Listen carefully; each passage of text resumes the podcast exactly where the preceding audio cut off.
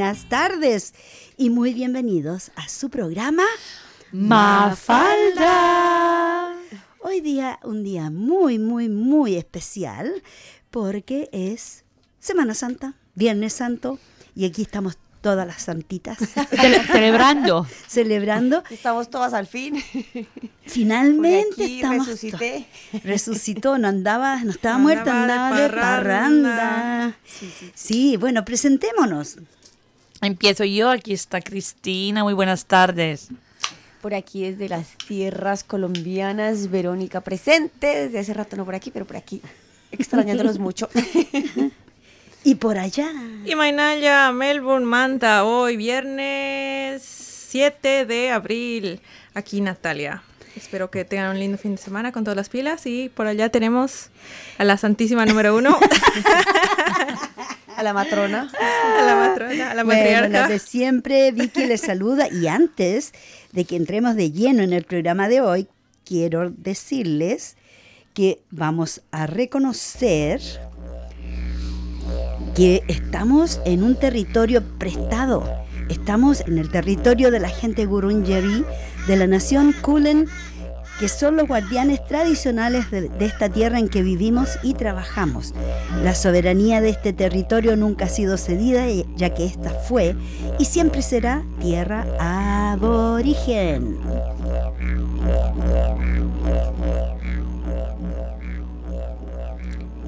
Y bueno, después de este pequeño ritual, aquí estamos de nuevo en un día que de verdad está como muerto allá afuera, en el sentido que se ve tan poquita gente. Pero qué bien, ¿no? Yo no sé, porque conducir hasta aquí y tener el tiempo de comprarme un café y hasta de comprarte un café, Vicky, Y esto yo ha de sido... tomarme un café. tomarme, lo siento, para los otros no llegué a tiempo.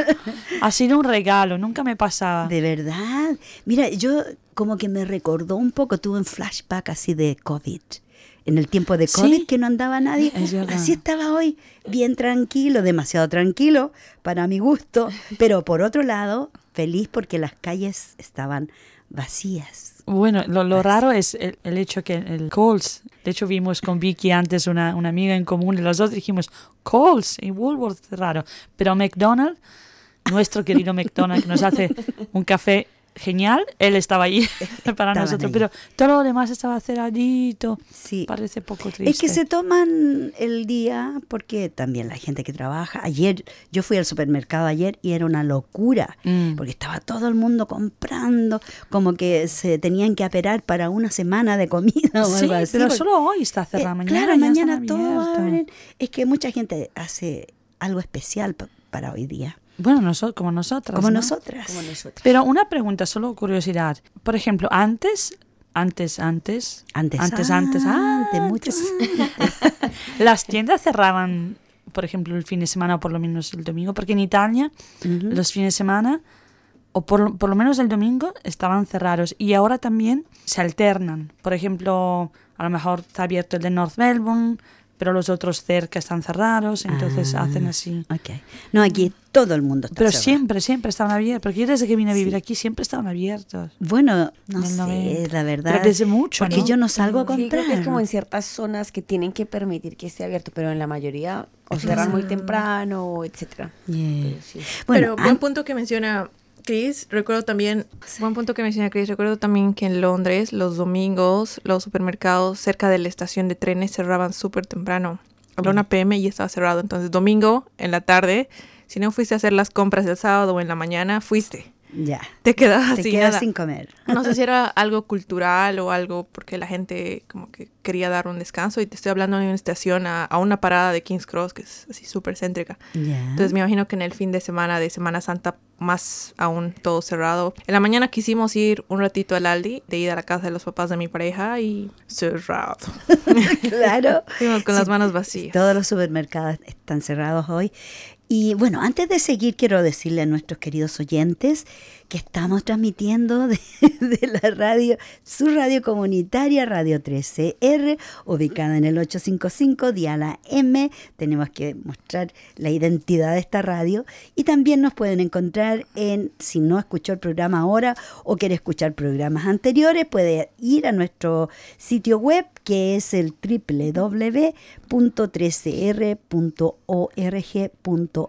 www.13r.org.au. Y quiero decirle a nuestros oyentes, bueno, primero que todo, darles la bienvenida. Estamos un poco aceleradas hoy día. Sí, ¿cierto? ¿no? Nos- de hasta, nos para olvida- adelante. hasta nos olvidamos de la radio. Bueno, de hecho, presentar algo- a la radio. andaba un, un duende aquí que me dejó eh, un poco complicada la cosa. Se me congeló el computador y no, no salía música. Después salieron dos músicas. Pero no importa, estamos acá y quiero avisarle a nuestros queridos oyentes que les vamos a dar una receta. Como hoy día es Viernes Santo, la mayoría de la gente católica o de otras religiones prefieren comer pescado. Algunos no comen nada, no comen animales, que está muy bien, le hace muy bien al medio ambiente, pero sí les vamos a dar una receta del ceviche. ¿A quién le gusta el ceviche? Uy. Sí. Sí, ceviche. ¿A quién no le gusta el ceviche? Nada. Bueno, esta es una receta que vimos en persona, en vivo y en directo, cómo la preparó Arnoldo. El domingo recién pasado, ¿a dónde fue Cristina? ¿Tú lo viste? La Dream Big. Yo estuve un ratito, desgraciadamente, porque luego tuve que ir a hacer otras cosas, pero conseguí estar. Estuvo muy bien en, en Melton. Ya lo, lo hablamos la semana pasada que iba a estar ese Claro. super concierto. Yo justo me reservé el tiempo para ir a ver a nuestra querida Vicky tocar. Ahí estuvimos. Claro, y siempre es emocionante, siempre, siempre. Pero la verdad que me, me encantó lo que hicieron en general, ¿no? Ujú. Oh, no, estaba tan lindo. Mira, había tanto color, había, había niños elevando cometas, muy coloridos de esos cometas con volumen. Nosotros conocemos los volantines y esos que son planos. Sí. Pero estos tenían volumen, o sea, eran como globos inflables, así con diferentes figuras de animales, con Sí, mucho muy- color, hermosísimo. Habían demostraciones de comida y por eso les digo, busquen un lápiz y un papel, porque les vamos a decir cómo hacer el ceviche de Arnoldo. ¿Y qué más había? Bueno, estaba como siempre la carpa de los vikingos o la tienda de los vikingos que hacen juegos para los niños. Bueno, hacían también pequeños talleres Sí. para niños y para adultos. Claro. Por ejemplo, media horita de teatro, media horita de circo, media horita de, eh, de, Claro, de qué todo. sé, de- de Habían un- dibujos. Sí, había de todo. Ah, Incluso yo aproveché de comprar ropa porque había, decían, directo del, de la maleta. O sea que la gente, Sí. como el mercado persa, sí, no sé, el mercado las pulgas le llamaban Sí, sí. acá en Australia, que la gente lleva en su en la maleta de su vehículo, lleva toda la mercancía en Mm. maleta y qué sé yo, y ponen un paño o un papel en el suelo y ahí ponen todas sus casas. Encontré una ropa ¿Sí? de segunda mano que está No, muy no, de bien. primera, porque tú nunca lo habías utilizado antes. No, de Pues entonces de primera. primera vez que yo la utilizaba. Tienes razón, primera vez yo. Pero sí la habían utilizado, otra gente la había usado, lo que me parece muy bien, porque a mí me encanta ir a los op shops, opportunity shop que se llaman, ropa de segunda mano, que generalmente es ropa única, ¿cierto? Porque es una prenda de... No hay una un colgador así lleno de 20 vestidos iguales. Mm. Entonces tú de repente vas a la calle y andas por ahí y dices, uy, esa mujer anda con el mismo vestido que ando yo. Claro. Y pasa y da como un poco de vergüenza, como que estamos hechos en serie, poco menos. Pero Yo sé dónde compró ese vestido esa señora. ah, yo sé cuánto le costó. Exacto. Y más o menos sé la talla también. Si a mí me queda mejor o me queda, queda mejor a ella. Ah. Oye, pero si le pasa a las celebridades a veces, ¿te han fijado? Sí. ¿Cierto? Que Y las comparan. y Lo peor es que las comparan. ah, que le quedó mejor a ella y... Qué feo, qué Qué feo, sí. preocuparse de Pero eso. es que, claro, con las celebridades lo hacen de propósito. Es como, por ejemplo, el Oscar. Ujú. Es realmente un desfile que tienen que hacer de la ropa, ¿cómo se llama? Del, Con del Del diseñador, Claro. exacto. Claro. Entonces, esto hecho por Giorgio Armani o lo que sea. Entonces es para promocionar para promocionar los, los diferentes, eh, la, la ropa, ¿no? Que hacen. Por eso que luego se compara, ah, mira, con esta mujer queda mejor, con la otra queda peor. pero sí que es feo, ¿no? Realmente. No, es, es denigrante. Sí. A mí no me importa que me vean con ropa usada porque nadie sabe que me lo compré en un op shop. Y a Y a veces mí tampoco, cosas además porque hay ropa que seguramente alguien viajó a otra parte del mundo, trae ropa que uno no encuentra en ninguna No, parte, exacto. sobre todo en vestidos, que yo amo los vestidos, Sí. vestidos que uno no ve en ningún otro lado. Así es. Sí. soy- Y esa es la garantía del op shop. Porque, por ejemplo, yo una vez encargué zapatos en el internet, unas botitas muy hermosas, y cuando me llegaron, venían dos botas izquierdas. Y bueno, reclamé, por supuesto, pedí, me devolvieron el dinero y no quisieron llevarse las botas. ¿No? ¿Y qué haces ahora con las botas? Ahí están las botas de nuevas. Pero a lo fíjate. mejor hubieras podido comprar otras y te iban a dar El derechas. Quizás no, porque fue cosa de mi suerte. que Claro. me- y nunca más pude, eran unas botas rojas, cortitas, Ah. bien planas, así, se veían muy, muy cómodas. Me las puse, pero andaba con un pie para adelante y con el otro para el lado. Así que a veces sale más caro comprar a través del internet. Online, sí, depende, ¿no? La verdad que sí. Pues mira, también lo que, lo que dices, solo una anécdota con, con mi hija, me pasa que una vez le estaba comentando algo y digo, pues cómpralo de segunda mano. Y ella, está en edad, me dice, es que no, yo no pongo cosas de, de segunda mano. Mm. Porque quién sabe si alguien más la ha puesto. Le dije, pero si yo Si siempre te vestí con ropa de segunda mano desde que era chica. Me dijo, ¿en serio? Le dije, sí, claro. Le dije, yo siempre, porque había una tienda en España, no hay mucho de segunda mano como aquí, había una tienda donde tú podías traer tu ropa y te hacían además un descuento y, y, y agarraba la otra ropa de ella. Y habían cosas que a, a casa tenían El eh, tiquete, el sí, tiquete pegado porque me dice, mira, esto ni siquiera lo utilizaron. Claro. Y mi hermana y mi hija se quedó y me dijo, siempre me pusiste cosas de segunda mano. Para mí eran de primera mano porque tú nunca las habías utilizado antes. Claro, Y tú nunca te quejaste. Me dijo, eso es abuso, tenía dos años. Le dije, bueno, le dije, la próxima vez te voy a dejar ir desnuda, así que ya ves. Sí, también Bueno. es un acto ecológico de alguna manera. Claro, por Apoyar supuesto. ¿Y de desnudo? ropa. Ah, no, no, no. Eh, los dos, los dos. El de ir a comprar de segunda mano, porque la Claro. ropa Absoluto. nueva, por ejemplo, Kmart, esas marcas son ropa que no duran nada. O sea, Nada. menos de un mes ya tienes que volver a Y no comprar tan otra. solo eso, si tú ves a tanta gente con la misma ropa que llega a dar Claro. vergüenza, de verdad, a veces dices, uy, me escondo, en-".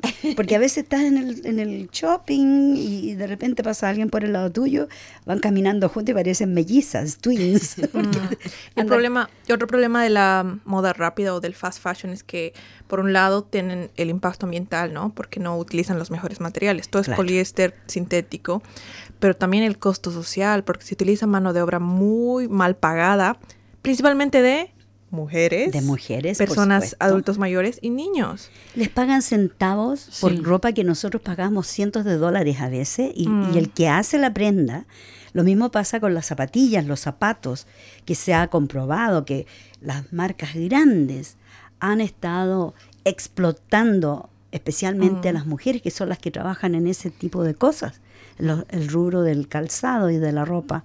Tienes mucha razón. Claro, y sobre todo en los países ya por sí mismos mm, Empobrecidos. po- empobrecidos, ¿no? Claro. Ya con problemas. Como decimos, como todos dicen made in China, todo está hecho en China, Sí, pero al final la gente que hace los productos en realidad reciben unas Nada. migajas. Sí, sí, sí, sí. migajas. Qué lindo lo del festival, pero esas oportunidades para comprar ropa, como dice Cris, de primera. Exacto. Es algo lindo, porque Algo además lindo. que ahorras, evitas que esas prendas terminen en un botadero. Exacto. Y sumarle también que hay una opción que una vez que ya una prenda ya no, no, no para nada, ni para el trapito, ni para almohadón, ni para nada, hay, la, hay entidades que toman, que toman textiles para reciclarlos. Claro. Entonces, pensar, ¿no? Investigar en, en tu municipio cuál es el punto más cercano para que reciclen, qué sé yo, un suéter que ya no lo puedes dar a nadie porque ya tiene hoyos en todo lado. Lo uso para limpiar la cocina. Ay, Después de limpiar la cocina, cuando ya ni puedes limpiar la cocina, ya lo donas. Se le hace lo un- pones un almohadón y cuando ya no puedes el almohadón está muy duro, y ya lo pones a, Claro, a reciclaje de textiles. sí. Bueno, aparte de ropa también habían libros, Sí. habían artículos, qué sé yo, cosas extraordinarias así, cachivaches que decimos nosotros, de todo un poco, bric and brac. Así que eh, eh, fue, fue realmente lindo porque además tuvimos los uru- uruguayos que hicieron sus bailes, el tamboreo, que es tan contagioso con sus bailarinas con plumas y con sus vestidos tan increíbles. Hicieron bailar a todo el mundo. Tuvimos una banda de son, tuvimos una banda de música africana.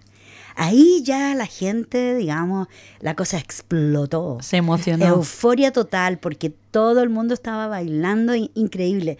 Los niños pequeños que habían, africanos, era increíble cómo se movían estos niños. Parece que les había entrado un resorte, porque se movían, saltaban, hacían unas piruetas que yo decía, wow, lo que hace la música. El poder de la, música, cómo te mueve, te toca la fibra. Así que ahí me encontré un montón de amigas, Isabel, con Elvia. Un abrazo, chiquillas, lo hicieron muy bien, salieron en mi vídeo. Así que aproveché de grabar un poco y aún no he tenido tiempo de ponerlo en la página para que la gente se dé cuenta lo bien que la pasamos, súper, súper bien. Y el clima. No, el clima fue, el fue un día regalo. Fue pero un regalo, como tú dices, fabuloso. Sí. Hacía calor, había pasto todavía, no se había pisoteado tanto, o sea, no había polvo. No. Podíamos bailar sobre el pasto, así que fue un día maravilloso. Y el broche de oro fue que al terminar se hace una procesión de, tambores, todo el mundo bailando, como... Ah, mira, es una procesión prácticamente y todo el mundo va dando vueltas así alrededor del, parque y llegamos a un lugar donde estaban puestos los yembes así, hechos en semicírculo y todo el que quería quedarse para un, un taller de para aprender a tocar el yembe, ahí estaban todos los niños instalados. Fue algo realmente fabuloso, así que aprovecho de darle un- una felicitación grande a mi, a mi querido amigo Willy Virán, que estuvo ahí involucrado, pero hasta los codos, porque él en- estaba en todo. Así que hicieron un trabajo, pero maravilloso. Todos los años el resultado va subiendo, subiendo, subiendo. Así que el próximo año esperamos que todos nuestros oyentes lleguen por ahí. Que va a ser aún mejor. Va que ya fantástico, va a ser aún mejor. claro que sí. Y Bueno, la y- receta. y la La receta, receta. estamos aquí. La receta la ahora, receta. a ver, tienen todos un lápiz y un papel porque aquí va la receta. Primero que todo les voy a dar los ingredientes. 500 gramos de pescado fresco. Puede ser salmón, tuna, bonito o blue grenadier, que son los que más se conoce acá en, en Australia. Un manojo de corianda fresca. Corianda es cilantro. Cilantro. Dos, qué racista, dos cebollas españolas. no pueden ser cebollas nada más, son No, españolas. tienen que ser Reda- españolas. Españolas, o sea, la cebolla roja. Mm. 50 gramos de ginger fresca, 500 mililitros de jugo de limón fresco, dos pedazos de, uy, de ají, sal, Eso no lo pondría yo. Ah, no, el ají no. el ají yo tampoco, la pimienta negra y 300 mililitros de aceite y una papa dulce. Mm. Suena y huele ya, estamos al Ya día me hambre. ¿cierto? Se me está haciendo agua en la boca. Claro. Ahora, ¿qué es lo que hace? Corta el pescado. Yo vi como Arnoldo estaba ahí cortando el pescado en, en pequeños Cuadritos. cuadritos pequeños.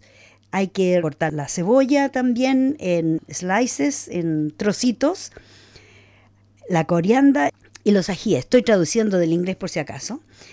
Después se le saca el jugo al limón, se raya la, la ginger, ¿o qué, ¿cómo se llama la ginger acá? El jengibre. Jengibre, ya. Después hay que, afe- hay que afeitar la papa.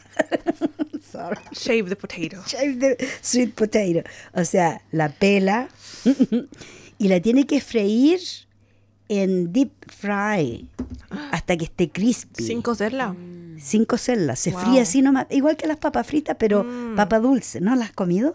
Sí, la comida es que eh, siguiendo el proceso, mi mente demasiado cuadrada, pensado, has pelado el camote, Ya. y luego lo pones a friar y digo, ¿cómo va a cocer si no lo picas previamente? No, perdón, que- perdón, mi mente muy... Yeah, eh, no, no dice acá, no dice que hay que cortar. Muy en orden. Pero Radio escuchas, por favor, píquenla. No se vayan a freír el camote entero que no va a cocer Ni ni, en dos días. ni rezando. Bueno, a- ahora ponga el pescado en un bowl, en una fuente, agregue el jugo del limón cubriendo todo el pescado. Entonces allí le agrega la cebolla, la corianda, el ginger, sal, pimienta y 10 mililitros de aceite para que lo deje, ¿cómo se dice? Marinando. No, no, no es mari- Marinando, sí. Marinando, oh, por 15 minutos. Lo deja en adobo, decimos nosotros.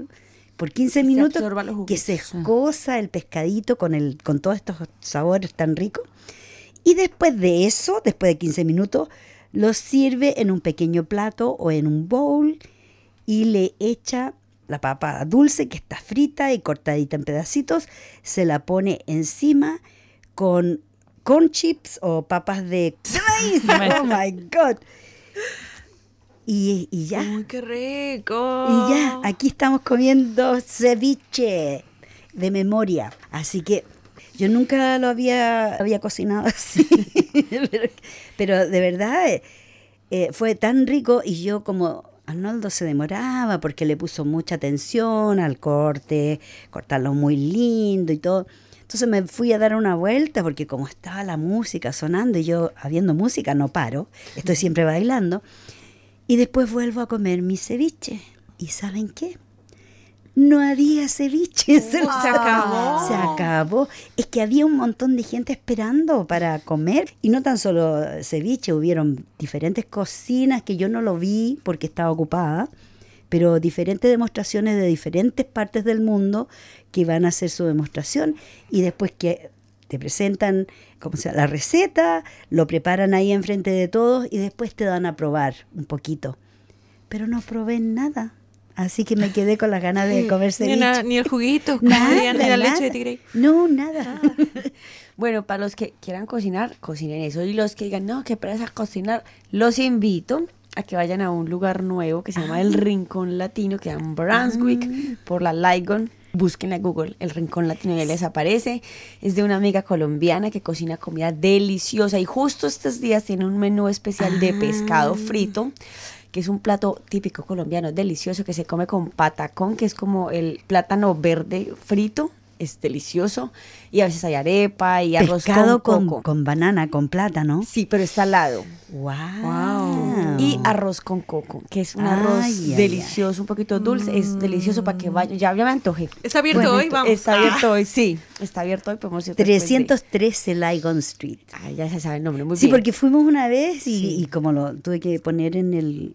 Yo cuando escribo algo se me queda pegado en la memoria, así que... Creo que también comimos ceviche. Comieron ceviche, Ustedes comieron... Ah, yo comí ceviche, pero de... Vegetariano. Vegetariano, de mushroom. Sí, también hay ceviches, hay arepa, hay ta- eh, nachos, hay muchas opciones porque no es solamente colombiano, es como de varias partes del mundo para que prueben y, y Y apoyen. está abierto hoy día. Está abierto ya, todo el fin de semana está abierto. Mira qué bueno, porque no muchos lugares están abiertos. Son religiosos Sí. que aprovechan la oportunidad de, de descansar, de descansar. el día Sí, sí. religioso. Vámonos a comer pescado ahorita. Sí, vamos a comer pescado hoy día, esta noche. Yes. Bueno, yo quería comentar, porque ha, ha sucedido mucho en el mundo, ¿verdad? Y, y vamos a hablar un poquito, porque de verdad, durante el periodo que estuvieron las elecciones en Estados Unidos, hablamos muchísimo de un hombre que no me gusta nombrar, Mm. es el expresidente que recién es expresidente. Y finalmente estoy tan contenta porque lo llevaron a la corte. Este hombre que se rió de la ley, se rió de la gente, se rió de todo el mundo, porque de verdad con todo lo que hizo, él tendría que haber ido a prisión y nunca fue. Pero recién el 4 de abril le pusieron cargos. Y lo más divertido que ha sido un hombre tan corrupto, ha hecho tantas malversaciones, se ha robado dinero del gobierno porque ha falsificado, falsificado evidencia de que él estaba, era una persona muy solvente y con mucho dinero. Y después Bueno, hasta se- echado, ¿no? En la basura, para no decir en el, en el trastero, le, papeles, ¿no? Documentos. Ay, lo- se llevó los ¿te acuerdas? docu- se llevó los Algunos los llevó, otros los, los tiró. los Claro, tiró. votó. Bueno, resulta que ahora lo están llevando a la corte por el pago de silencio. ¿Sabías? Él tuvo unos asuntos con prostitutas en el 2016. Y como se presentó, no, esto fue mucho antes, creo que el 2005. Y como él se presentaba como candidato a presidente, él tenía que tener su récord sumamente limpio, que nunca había hecho nada malo. Entonces, para que estas mujeres no testificaran en su contra de que habían sido pagadas para tener sexo con él.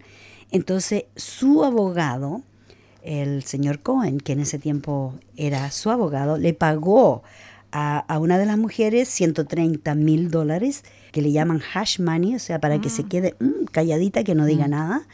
Y a otra también, a otra mujer también le pagó una cantidad enorme de dinero. Entonces ahora, después de los años, está saliendo todo a la luz.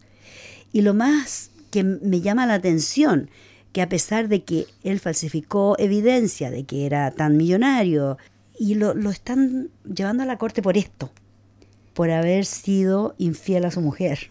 ¿Qué, qué les parece? Claro, porque to- todo lo otro, lo que hablamos antes, ¿no? Como si tiene una incolumnidad, lo que llaman los intocables. Claro. Entonces, probablemente desde el nivel político es muy, muy complicado que alguien, alguien que no sea político, digamos, Mm. alguien, Un civil. un civil, no me salía la palabra, estaba intentando un civil, pueda ir en contra de, a- de alguien que haya sido un, un político con un algo, alto tiene cargo. mucho poder. Sí, son los intocables, es la raza de los Claro. intocables que solo otros del mismo nivel le pueden poner un, un juicio en, en contra, pueden llevarla a la corte. Entonces eso es algo que está fuera de la política, entonces es algo civil, entonces se puede juzgar desde el punto de vista civil, ¿no? Pero igual, ¿qué, qué le hacen? O sea, no le han hecho nada. Bueno, nada. o sea, con mucho será su, su mujer que se podrá enfadar, ¿no? ¿Sabes? Me quiero decir... Sí, mira, de todas maneras lo que sucede acá es que no lo han llevado a la corte por las cosas más más feas que hizo, que fue incitar a la violencia ese día, Exacto. ese 6 de enero, cuando él no quería aceptar que la otra persona había ganado la presidencia y él dijo que les habían robado Que incitó claro, a la, gente elección. que salieran a las calles. Bueno, que eh, fueron a- al Capitolio y asaltaron, mataron varias personas, murieron varias Mm, personas en ese ataque. Entonces yo digo, ¿cómo no empiezan por allí? Empiezan Claro. por acá. Bueno, por algún lugar tienen que empezar, ¿verdad? Lo importante es que al final pague, porque es que esa es la, como la costumbre constante con estos políticos. Como que hay un granito de esperanza y que algo va a pasar y van a pagar y al final se libran de todo. Sí, porque al, al final de cuentas él todavía es candidato a presidente para las próximas elecciones Claro. en el 2024. Pero y con toda la claro. basura que lleva, arrastras, todavía tiene mucho arrastre. Él como candidato, la Claro. gente lo sigue y lo adora y la verdad es, es incomprensible es para que mí. es absurdo la humanidad. ¿Cierto? Sí, no, ¿De exacto. verdad? Que yo tengo la misma similitud con Álvaro Uribe, que es la misma Basura. porquería Mm. y todavía tiene seguidores, son violentos, todo el tiempo están con la misma dinámica, o sea, el man no paga tampoco cárcel nunca, se va a morir ya pronto porque tendrá, no sé, 60 años, ¿Cuánto? no sé cuántos tiene, pero ojalá muera rápido igual, o que se lo 60 no lleve, condene el infierno, lo que sea que tenga que condenarlo, o que pague cárcel aquí en algún momento. Mm. Pero es como esa desesperanza que tenemos los que queremos de alguna manera que paguen estas personas por todo el daño que han causado, es Yeah. impresionante. Todas las injusticias, ¿verdad? Demasiadas Más las que no han salido a la, al, lo que al no se públicas, sabe, claro. lo que no se sabe. Bueno, vamos a dar vuelta a la página, vamos a hablar de algo más interesante y más entretenido. Ay, sí. Interesante, entretenido no sé, pero estoy un poco preocupada porque la gente que manejamos estamos bajo mucha presión en estos momentos. Natalia, Cristina, bueno, eh, todavía Verónica está Pero bicicleta. Ah. bicicleta, pero está bien, igual. No, todavía las reglas son para todos. Pa- las Sí. reglas son para todos. Bueno, han introducido nuevas normas de circulación que regulan el uso de una gama de dispositivos portátiles. Portátiles e incorporados, mientras se conduce un vehículo o se conduce una motocicleta. Las reglas amplían y aclaran una serie de reglas ya vigentes para teléfonos móviles y en- entraron en vigencia el 31 de marzo de este año.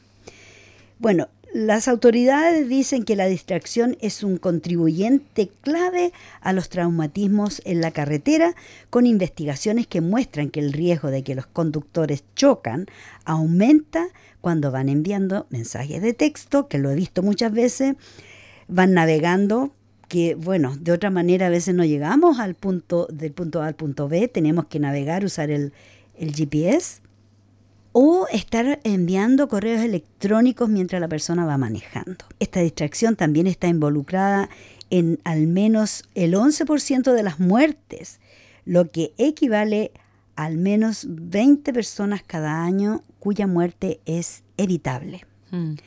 Bueno, estas reglas reflejan el aumento significativo de tecnologías en los vehículos y otras tecnologías capaces de distraer a un conductor y están diseñadas para ayudar a mantener seguras a las personas en nuestras carreteras. Bueno, las reglas se amplían de los teléfonos móviles y las unidades de visualización para cubrir. A ver quién sigue leyendo esto. ¿Están siguiéndome o no? Sí, sí, ya estamos aquí. Si quieres, sigo. Sí, por favor. Hay dispositivos portátiles que pueden ser el teléfono móvil, desmontado, o las tabletas. Dispositivos portátiles como los relojes inteligentes o las pantallas portátiles. Luego dispositivos incorporados que son los sistemas de información, navegación y entretenimientos, pantalla de visualización frontal, que es una parte incorporada del vehículo. Luego hay dispositivos montados como la pantalla de visualización frontal, tableta, teléfono móvil, reproductor, multimedia, etc. Si están montados de forma segura dentro o sobre un vehículo. Y dispositivos para cascos de moto. Los conductores que tienen una licencia completa en general no pueden tocar un dispositivo portátil desmontado, como un teléfono, tableta, computadora, portátil o cualquier otro dispositivo mientras conducen. Específicamente, para todos los tipos de dispositivos, los portátiles, los montados e incorporados, no debe, mientras conduce, Específicamente. ah. no deben usarse mientras se conduce, es como la norma. Introducir textos, números o símbolos, desplazamientos como en sitios web, redes sociales, lista de reproducción, reproducir videos o juegos o hacer videollamadas. No se pueden. Mostrar eh, mensajes de texto, redes sociales, correos electrónicos o fotos. Apoyar un dispositivo en cualquier parte del cuerpo. Oiga, eso es muy interesante. A pasar un dispositivo a un pasajero. O sea, mejor dicho, deje el teléfono quieto, no lo coja. No, ni lo miren, Ni si lo no hay ni que mirarlo, ni siquiera mirar la hora en el reloj. Exacto, porque hay gente que coge la llamada y la pone en las piernas, En las o la tiene así. Sí, Sí, sí. Reglas para dispositivos portátiles como teléfonos móviles, ta, ta, ta, ta. Toque de un dispositivo portátil, incluso si está apagado. Permita que un dispositivo portátil esté en su regazo o en cualquier parte de su cuerpo o ropa, a menos que esté en su bolsillo o en alguna bolsa atada o un cinturón. Que no se pueda ver ni siquiera. Mire la pantalla de un dispositivo que esté siendo operado por otra persona en el vehículo. Pasar un dispositivo portátil a otro pasajero. Y si, si es un pasajero, pase un dispositivo portátil al conductor. Puede. Ahí están donde sigue si quieres.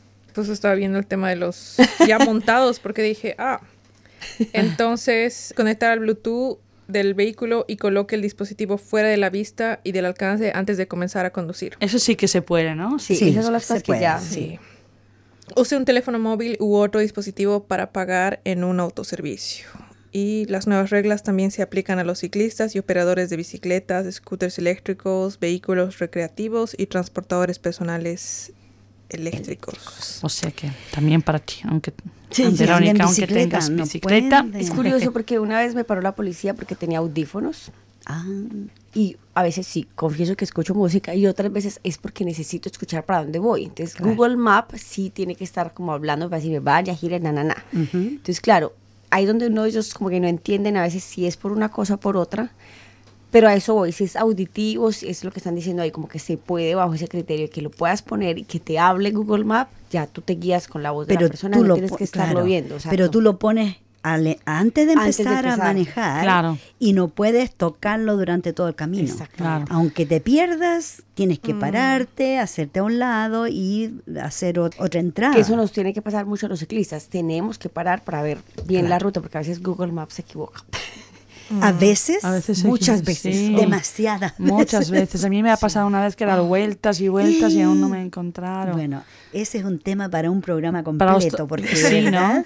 nos hacen Pero gastar también, petro. no, y lo dependiente que somos de eso. O sea, cómo nos acostumbramos a eso. El Si no GPS. tuviéramos eso, nos jodemos y nos perdemos. Pero literal. ¿sabes tú que antes de eso, qué hacíamos antes del GPS? El mapa. El Melway. El Melway. El Melway. Ese era todavía en mi Biblia La porque Biblia. ya estoy volviendo al Melways porque, como tú dices, el GPS te hace dar vueltas y vueltas. Yo conozco muy bien la ciudad y cuando voy a, salir de la ciudad me dice el GPS, ándate por arriba del CityLink. Claro, hay cuatro peajes que al final me sale como 10 dólares, tal vez más, pasando por arriba, cuando yo conozco las calles por abajo que me llevan al mismo punto de partida. Y a veces al mismo tiempo, si no menos. Claro, bueno, a lo mejor no menos si él te da más rápido, pero dos minutos, para ahorrar dos minutos y, y gastarte diez. Pero encuentro interesante lo que decías, Verónica, de, de los eh, audífonos, de escuchar, porque aunque sea caminando, esta una peleas que a veces tenemos con mi hija, que le digo, no pongas audífonos cuando estás caminando en la calle porque alguien te suena o llega un coche, tú no lo escuchas y se te lleva porque pone la música y, y creo que esa es una cosa, ¿no? La razón por qué te, te pararon. Sí. Porque aunque estuvieras en bicicleta, Bueno, la verdad fue porque me pareció un semáforo en amarillo. y después me preguntaron, ¿para qué son los audífonos? Yo le dije, en Colombia cuando está el amarillo, si tú ya vas en bajada puedes pasarlo, claro. acá no. Aprendí la lección, no me pusieron multa por suerte, pero aprendí la lección. Tuviste no suerte. vas en el semáforo en amarillo. suerte porque la, la multa son 400, casi 500 dólares. Casi, 500 casi. le tocó 500 y Sí. cuatro puntos, cua- tres o cuatro de merit ¿Sí? points, puntos Ay, de- en contra tuya que, que me pasó por pasar una luz Pero en pero, carro, pero en bicicleta. carro, pero en bicicleta. En bicicleta, ay, Debe ser algo parecido. Claro, Es que que- acá es carísimo eso. Sí. Pero yo le pedí disculpas, dije, qué pena, en mi país funciona así. Me dijo, pues usted no está en su Usted país. no y yo, tiene país. razón, no vuelve a pasar. Y desde ahí aprendí la lección. Sí, mira, yo he visto mucha gente que lamentablemente salen a correr con audífonos y van escuchando música porque la música te mueve, te hace correr más rápido y te olvidas del mundo. Depende Pero- de la música. Sí, bueno, la música que a ella les gusta.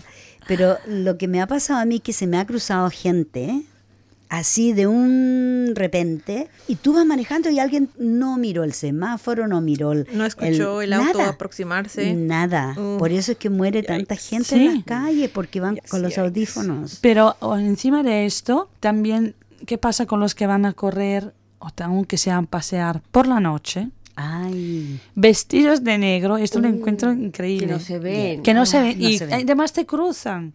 A veces me ha pasado un par de veces que estaba en el coche y mis amigos me han dicho, ¿cómo los has visto? Le dije, bueno, porque tengo cuidado, porque Mi miro sentido todo. arácnido. Porque y se te cruzan así, dices, pero claro, Madre de Dios. es que, no sé, Cierto. intentabas... Y mira, yo siempre que veo gente le digo, ponte ropa luminosa, de esa fluorescente, que hay chaquetas especiales para andar sí. de noche, pero mucha gente cree que uno tiene, el que va manejando, tiene que preocuparse de tantas cosas, Claro. ¿cierto? Cuando tú llevas el vehículo, hay tanto letrero. Algunos son importantes, otros no tan importantes, pe- pero la verdad es que a veces abruma de ver tantas señalizaciones y Sí. tantas cosas. A veces vas a estacionar y hay dos postes con cuatro diferentes letreros que te dice, ah, que aquí de 5 a 6. A veces tiene que descifrar uno si es que se puede estacionar o no, si le- te van a pasar Sí. multa o no, porque en realidad hay tanta información en las calles que te distrae, Claro. ¿cierto? Y más encima, estar lidiando con las bicicletas que se te cruzan, Sí. con los monopatín, el famoso de son- son que sí. es sumamente imprudente. Imagínate, esa gente va feliz volando en su escura, parado arriba de una plataforma eléctrica que los lleva a una velocidad hasta 40 kilómetros por Sí, hora. sí, sí, sí. Y van con los audífonos puestos, escuchando música, van felices y van zigzagueando en la calle. Me Sí. pasó anoche. No solamente en la calle, sino también en lo de los en, En las veredas, aceras, o sea, sí.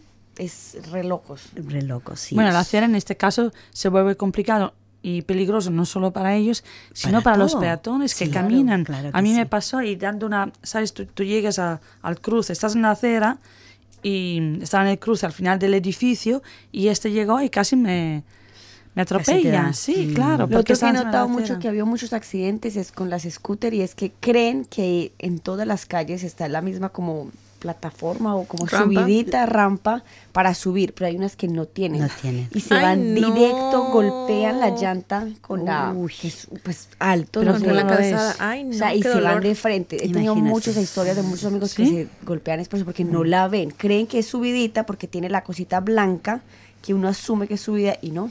Y se dan durísimo y se puede matar gente así. Claro que sí. Y no, no es tanto que se matan. Huesos quebrados, dientes quebrados porque No, caen de bruces. claro. Así que es bastante peligroso. Yo les tengo mucho respeto. de verdad. Y, y lo que es peor que cuando tú manejas un vehículo, un, un auto, aparecen de repente, Mm. de cualquier parte que uno ni siquiera sabe. Sí, es verdad. Aparecen nomás, así como que, ¡uh! Un ghost. Así que aparecen, pero tienen de carne y hueso que si le das, capaz lo matas. o Claro, lo además matas. porque no, como no tienen protección. Mientras estás en el coche, te dan, es, es grave, pero de alguna manera el coche te hace Te de, protege, de protección, ¿no? Pero ellos- exacto. ellos, aparte del casco, que no sé si es obligatorio llevar casco. Eh, Es- sí, es, obligatorio, ¿no? es Para ellos como lo mismo obligatorio. con la bicicleta y Pero todo. no todo el mundo lo usa. ¿Verdad? Quiero contar una historia aquí, perdón, echarle al agua a una conocida de nosotros, que es, ¿se acuerdan las que nos tomó la foto? Sí. Mailén, Argentina. Sí, sí. Ustedes supieron que ella se accidentó Oh, yo en vi en, bicicleta. ye- eh, sí, vi fotos de ella en Facebook. Sí, que se estaba en el hospital. Se quedó en nuestra casa, la apoyamos, un abrazo para ella. Ya está mucho mejor. Es más, creo que va para Argentina unos días como a descansar. Maylene, un Maylene, un saludo, qué linda. Sí, resulta Pero que la que le pasó. imprudencia, claro, fue porque, digamos, su bicicleta le falló algo, la parqueó y decidió ir por algo y cogió una eléctrica sin Ah. casco. Ay. Y un carro, claro, la culpa sí fue del carro, claro, la embistió, digamos, estuvo hospitalizada, estuvo mal del cuello, fue, mejor dicho, ay, se mata a muchacha. Estaba, pero, bien mal si yo vi cuando. mal. Eh, bueno, pero por suerte un saludito para ella, un abracito que ya esté mucho mejor. Pero Claro, está y- la imprudencia. ¿Qué hubiera pasado? Porque se golpeó, por ejemplo, en la cabeza. ¿Qué hubiese pasado si hubiese tenido casco, por ejemplo? Por eso hay que usar el casco. No es que la esté regañando pavo pavo, pero No, pero de verdad que es Claro, súper importante. importante. es importante, está diseñado para eso. Y ha salvado vidas el casco. Así que yo soy juiciosa con eso. Ah. Bueno, a mí me pasó hace dos años atrás. Bueno, tuve un accidente de auto y tuve un brazo malo y qué sé yo. Entonces estaba yendo a fisioterapia. Y vengo de vuelta de fisioterapia. Y voy por una calle en Boundary Road, aquí en North Melbourne. Y me dan la luz verde, yo sigo hacia adelante y viene una bicicleta así y se me cruza, pero enfrente. Y yo no lo choqué, yo frené, el ciclista chocó con el auto, con el parabrisas, y de ahí se dio una vuelta, pegó un cabezazo sobre el parabrisas, y de ahí pegó el cabezazo arriba en el techo del auto, me hundió el techo. Yo quedé en shock, no me podía mover, no podía hacer nada. Entonces, la gente del car wash, que, de esos que lavan vehículos, estaban ahí, y todo el mundo se quedó así, wow, porque este muchacho se dio unas vueltas, unas volteretas así y, y quedó parado. Quedó parado al, al lado de mi ventana. Y él me dice, sorry, sorry, I'm very sorry, I didn't see you coming. ¿Cómo que no me veía que venía si yo tenía el derecho de seguir por mi calle como iba tranquila? Y después, bueno, sacamos el auto, quedó en medio, se rompió el parabrisas, miles de pedazos. Sacamos el auto, me lo sacaron porque yo no quedé tan choqueada que no podía manejar. Entonces, lo- un muchacho de ahí del car wash me cruzó el vehículo. Y ellos mismos llamaron a la policía y la policía andaba por ahí, así que en dos minutos estaban ahí. Y el chico felizmente, él reconoció que fue su error, que se me cruzó y que él tuvo la culpa. Entonces, lo que a mí me quedó muy metido en, en mi cabecita que dijo, me dijo, gracias a Dios que me pasó este accidente aquí en Australia, porque yo soy del United Kingdom, o sea, de, de Inglaterra, y allá él no usa, no usa casco. Me dijo, yo tengo este mismo accidente allá en Inglaterra Y me mata, me mato, porque el casco le salvó la vida Claro, claro. porque fue el casco que pegó en el parabrisa, pegó en el techo del auto y, y quedó sin ningún magullo, nada, no le pasó nada. Yo quedé terriblemente asustada con... Te pasó a ti por eso. Claro, Claro, de verdad, claro. porque además yo tenía un sueño recurrente de que chocaba un ciclista y siempre andaba con ese temor. Y, fue exacto como vi, como vi Como el ciclista. sueño. A mí me atropelló un ciclista. ¿Cómo? Hace como un mes, mes y medio en plena City, en, como por Elizabeth. Uy, Cambió el semáforo para los peatones, o sea, yo estaba en lo correcto y yo pues como que estaba adelante, entonces atravesé. Y el chico hizo lo que no se podía hacer y es atravesar el semáforo cuando estaba en amarillo y literalmente me embistió y me tiró al piso. oh, El man quedó también en shock, no podía hablar, ni siquiera. Tanto fue que una señora me ayudó a levantar y le decía al man, como, pídale disculpas, pero háblele, como algo así, como. Y el man estaba en shock. Era un niño, o sea, tendría 17, 18 años. Oh. Y claro, el susto para él, el susto para mí, yo que con moretones y todo, pues no pasó a mayores, yo no dije nada, yo seguí caminando común y corriente, que después supe que pude haber hecho muchas cosas porque uno no está enterado de cómo puede resolver esas situaciones porque el susto uno como que Claro. no reacciona. Pero sí fui Wow. atropellada por un ciclista. sí. Y sabes tú que hay mucha gente que en el momento del accidente no siente el dolor, porque como el cuerpo tiene un mecanismo de defensa, Claro, la adrenalina. la adrenalina te hace, ah, estoy bien, no pasó nada, aquí estoy súper bien, no me pasó No, nada. pero el morado al Pero- brazo y el pie fue Sí. al otro día Y- toda una semana. Y ahí te das Grandísimo. cuenta tú de que tendrías que haberlo reportado. Mm. haberle tomado el nombre al ciclista y eso es algo sumamente importante que hay que acordarse que a veces uno con el shock del accidente se te olvida todo. Entonces trauma. hay el trauma. Hay que tomar los detalles de esas personas porque nunca se sabe qué te puede pasar eh, después. Puede ser que inmediatamente no sientas nada pero después vienen las consecuencias. Y ahí tú dices oh y, y debería haber tomado el nombre de esta persona porque mira lo que me hizo y así es Eso no que. Y, y él se paró. Él estaba en shock, o sea, él no hablaba, no decía nada, o sea, bloqueado completamente. Y creo que estaba asustadísimo. Porque claro, todo el mundo sabía que era la culpa de él, todo el mundo me apoyó a mí, me levantó, estás bien, no sé qué, y le decían a él como, ¿cómo se te ocurre? Pues lo regañaban al pobre muchacho así, con cara de pálida, yo como, como revolviendo la tierra, como aquí estoy, estoy vivo. y como que yo me seguí caminando y la, hasta una señora me dijo como, ¿puedes seguir caminando? ¿Estás bien? Y yo, sí, sí, como todo bien, como elevada. de veras Nada, como que no presté atención, nada. Después pensé como, claro, pude haberle tomado el nombre, no sé. Aunque también me daba como cita porque el niño estaba tan asustado porque era un niño. Yo creo que él decía, Dios mío, aquí se me va a ir hondo, o no sé, supongo yo. Pero así es que aprenden también. O sea, Claro. uno nunca sabe que esta vez pase que no fue tan grave, pero pudo haber matado a otra persona también Claro. de pronto. exacto Es que aprenda la lección. de- O- iba a decir, ojalá que el choque le haya servido también a él para aprender. yo también espero lo mismo. Mm, Porque ellos también, también vienen en bicicleta, hay normas, ¿sabes? Hay normas que tienes que... pero por supuesto sí y, y las motonetas las motorbikes Sí. También ellos tienen que pasar lo mismo que los choferes de autos. Sí. Tenemos que hacer un test y pasar el test. Las motocicletas también tienen que pasarlo. Yo creo que los ciclistas también deberían pasar. Yeah, no, de Yo verdad. creo que sí. Es que les vendría bien de aprenderse las reglas del tránsito. Y a veces cuando pasan, cuando es rojo, está rojo, Sí. solo porque son bicicletas, mira, no pasa nadie y, y paso. Es lo mismo, Claro, o sea, no- claro. deberían. Es que eso es lo que siempre yo veo. Estoy en, en la luz roja y tengo a alguien al lado y se pone por delante y apenas cruzan con la luz verde de los peatones, ¿ya?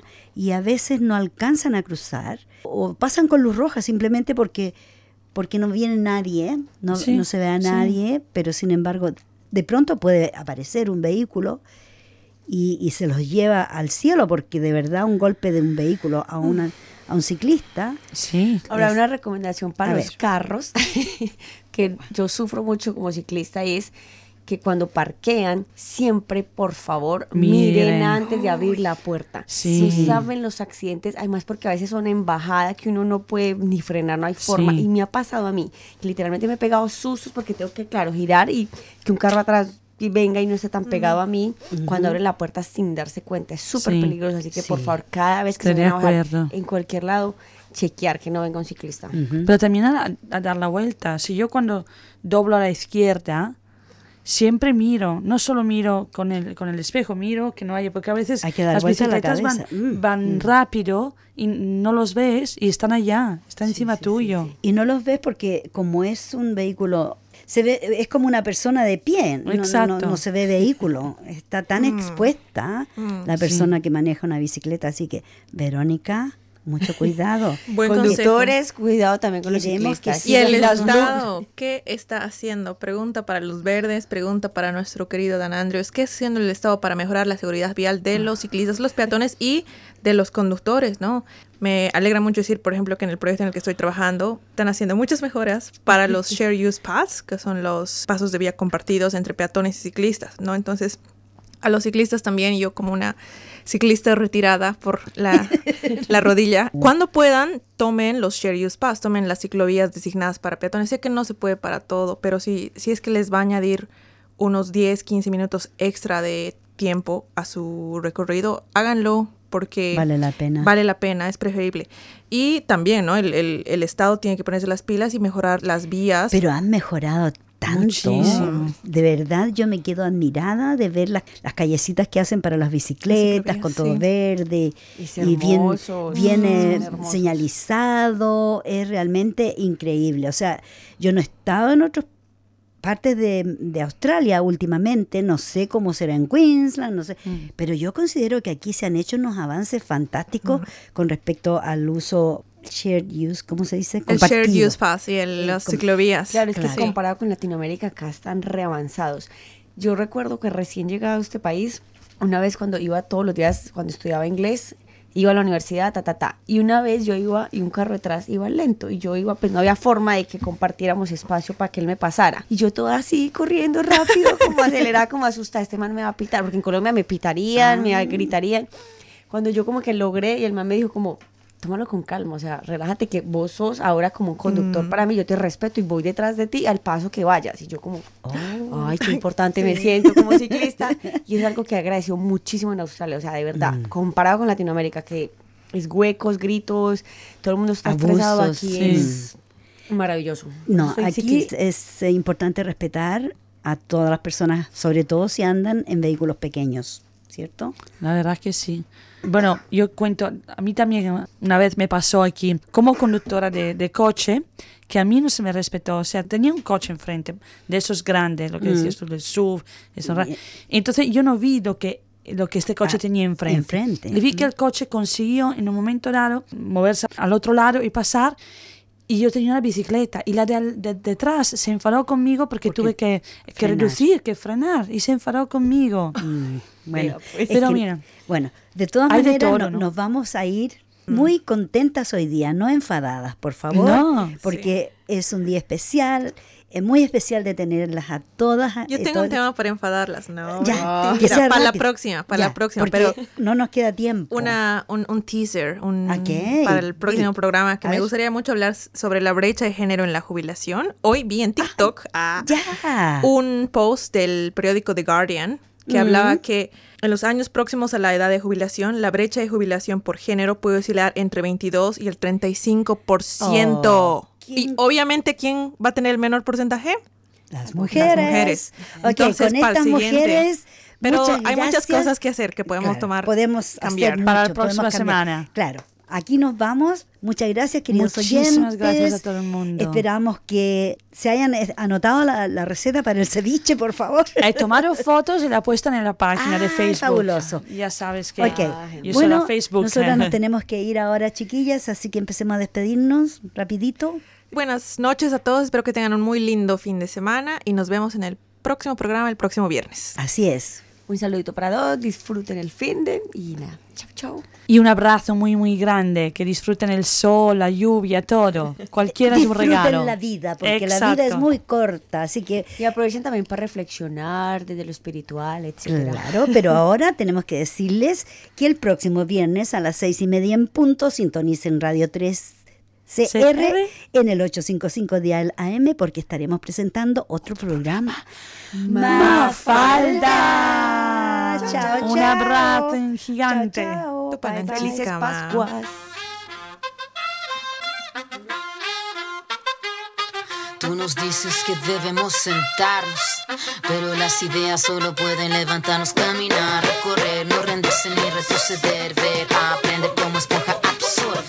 Nadie sobre todos, faltan todos, suman todos para todos, todo para nosotros. So- Soñamos en grande que se caiga el imperio, lo gritamos alto, no queda más remedio. Esto no es utopía, es alegre rebeldía del baile de los que sobran de la danza tuya y mía. Levantarnos para basta. Ni África ni América Latina se suba. Con barro, con casco, con lápiz a patear el fiasco. Provocar un social terremoto en este charco.